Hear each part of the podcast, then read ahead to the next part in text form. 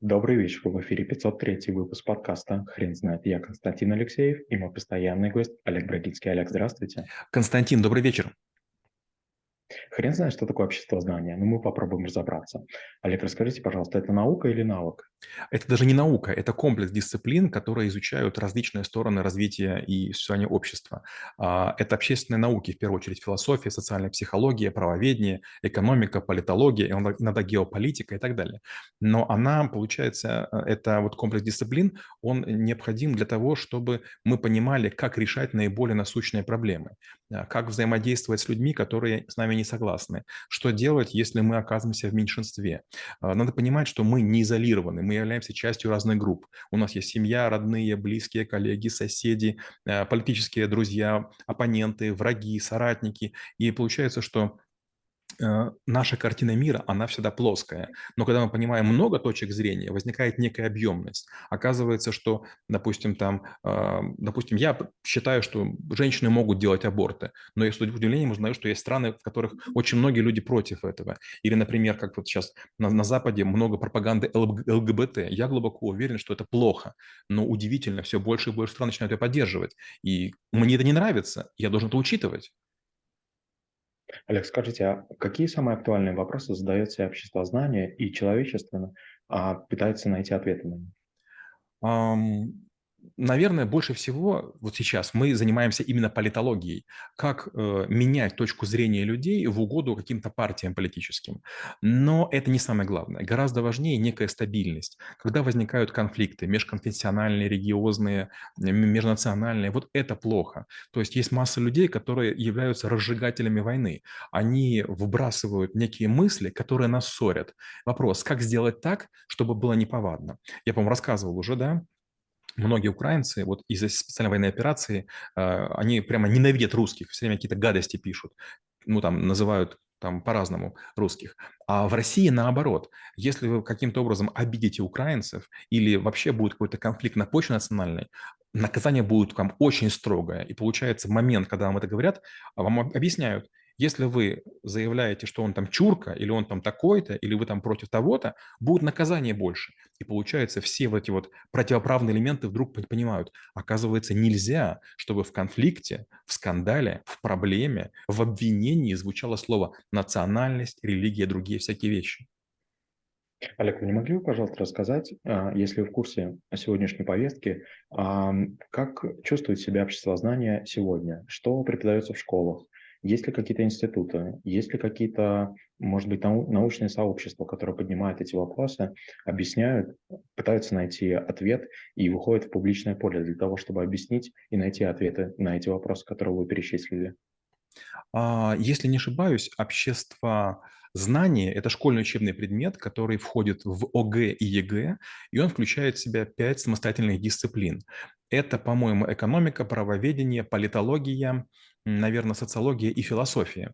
И некоторые российские учебники, они подвергаются критике, потому что в них излагаются не самые популярные теории а, для, для повышения патриотизма. Патриотизм – это больше пропаганда, но, тем не менее, как бы имеем то, что имеем.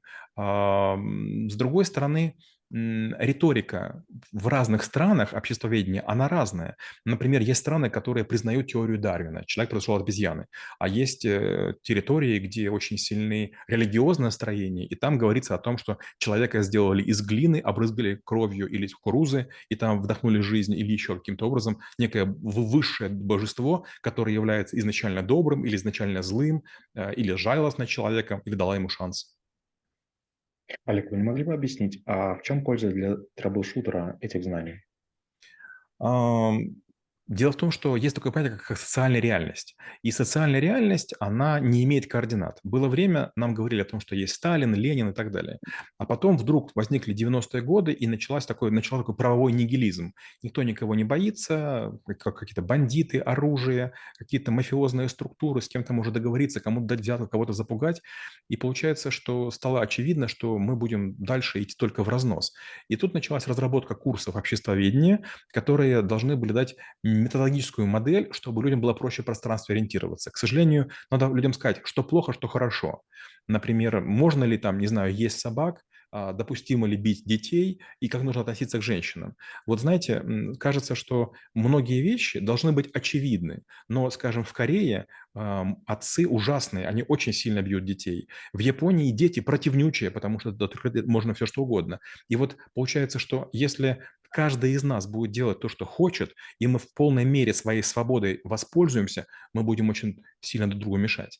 Если мы говорим про Японию, я там жил, там такая интересная штука. Истинные японцы, они незаметны, они очень тихи. Если вы громкий, если вы шумный, если вы мусорный, если вы вонючий, вы плохой коллега, плохой семьянин, плохой сосед. И получается, там все пытаются быть незаметными. И наоборот, если, допустим, вы находитесь в Москве, тут все ходят как президенты планеты. Вот таким вот образом. А казахи – это, знаете, это такая поговорка.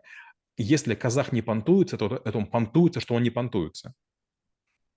Олег, скажите, пожалуйста, вы знаете примеры обществ или государств в мире, которые действительно слушают а, свое общество, принимают все точки зрения, анализируют их и, и пытаются угодить всем? Ну, конечно, такого не бывает. Смотрите, вы, вы, находитесь под влиянием кого-то, мама, папа, родители, руководители, а, и каким-то образом, может быть, даже вы не хотите, но даже деятели политические некоторые нравятся. Кому-то нравится один, кому-то нравится второй, кому-то нравится третий. Постепенно у нас меняется риторика. Почти всегда, почти каждый человек имеет точку зрения. Голосую за или голосую против. Допустим, я бы хотел оружие иметь, я умею им пользоваться, я глубоко уверен, что я смогу защитить. А есть люди, которые говорят, нет, нельзя давать ему оружие, оружие, он будет кого-то стрелять. Вопрос, вот кто нас будет мирить? Наркологи и психологи, которые будут оценивать, насколько я опасен для общества, и, и, или что? И получается, что вот много таких есть вопросов. То есть странная история, но в обществе есть кардинально противоположные взгляды на проблему. И в разных странах она по-разному звучит. Англичане очень скупы. И когда вы приезжаете в английскую гостиницу, там два крана и э, пробочка есть в раковине. Они отдельно горячую, отдельно холодную и бреются. Я не могу бриться повторно в одной и той же воде. Да, у меня такой кран с рычажком, я намылился, выключил, побрился, все время выключаю его. А есть люди, которые все время включают. Другой пример. У англичан, когда холодно, они одеваются. А, допустим, в Украине открывали форточку, да, потому что было жарко. То есть не, батареи не вовляли.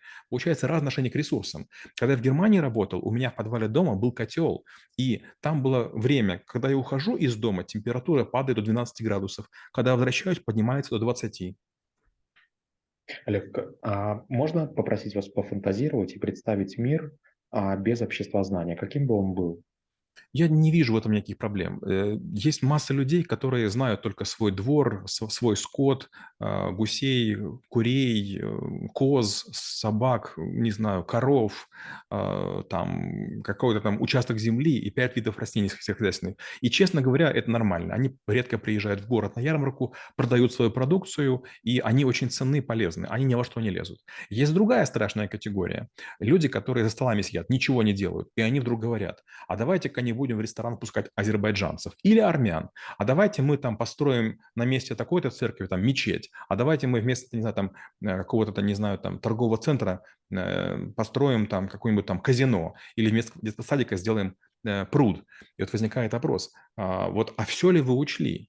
И вот обществоведение, оно приводит к тому, что мы понимаем, есть плюрализм мнений. Есть люди, для которых важно, чтобы был минарет. Есть люди, для которых важно, чтобы были хиджабы. Есть люди, которым важно, чтобы можно было есть продукцию без продуктов животного э, употребления. Получается, обществоведение, среди прочего, говорит, послушай, есть много разных людей. И вариант первый – их бояться или отрицать, их культуру, обычаи, нравы, ритуалы, обычаи, или вобрать. Э, есть такое произведение, называется, кажется, «Великолепный век» про турецкого султана. Там есть такой момент, когда к нему приходит один из визирей и говорит, а может, давай уберем там евреев, неверных, оставим только мусульман. А он говорит, смотри, вот видишь, вот стоят цветы, и там несколько горшков с цветами разного цвета. Красиво? Красиво. И говорит султан, а теперь давайте уберем эти цветы. И остаются цветы только одного типа. И он говорит, да, стало хуже. И говорит султан, вот разнообразие важно. Разнообразие создает красоту. Олег, очень интересно узнать про вашу прошлую и существующую практику. Как вы поняли, что обще, обществознание – это отдельный навык, и как вы используетесь, пользуетесь этим навыком по сей день? Ну, скажем так, э, я не добровольно это делал. Всё-таки мы все в школе учились под принуждением, но в какой-то момент времени нам, как комсомольцам, а я был комсоргом школы, раздали некие методички. И я, честно говоря, неплохо понимал, что такое христианство. Я часто видел церкви, видел людей, которые молятся, и слышал там пару пару молитв. Но там вдруг были разделы о том, как спорить с иудеями, как спорить с, м, мусульманами. И когда я читал вопросы и ответы, таких мыслей даже в голове у меня не было. То есть это были очень ковы подковыристые вопросы и еще более подковыристые ответы. И когда я это читал, думал: "Вот это да!" Получается, вся моя жизнь в будущем, если сохранится партийная система, я буду комсомольцем, я буду коммунистом, будет нацелена на то, чтобы оправдываться. То есть я, если то есть я мне повезло, и я стал как бы участником доминирующего движения. Помните, раньше говорили, что партия- направляющая, руководящая сила советского общества. И вот как бы я в этой системе пошел. И получается, мне повезло. Вопрос: а что делать цыганам? У меня был ученик, э, в моем классе, у которого была неполная семья, он был цыган. Он не хотел быть пионером и комсомольцем. Он уже, получается, был аутсайдером. У меня были там в в классе венгры и другие, а, национальности. И эт это был нюанс. Опять же, тоже такая была интересная тема. Я ведь сын военного, и военным можно было не учить украинский язык, а мне сказали: "Вы будете учить украинский язык". Меня как бы как бы принудили к этому. И вопрос: это плохо или хорошо? С одной стороны, я немножко знаю язык, а с другой стороны, может, лучше бы там французский в это время учил. Олег, спасибо. Теперь на вопрос, что такое обществознание, будет трудно ответить. Хрен знает.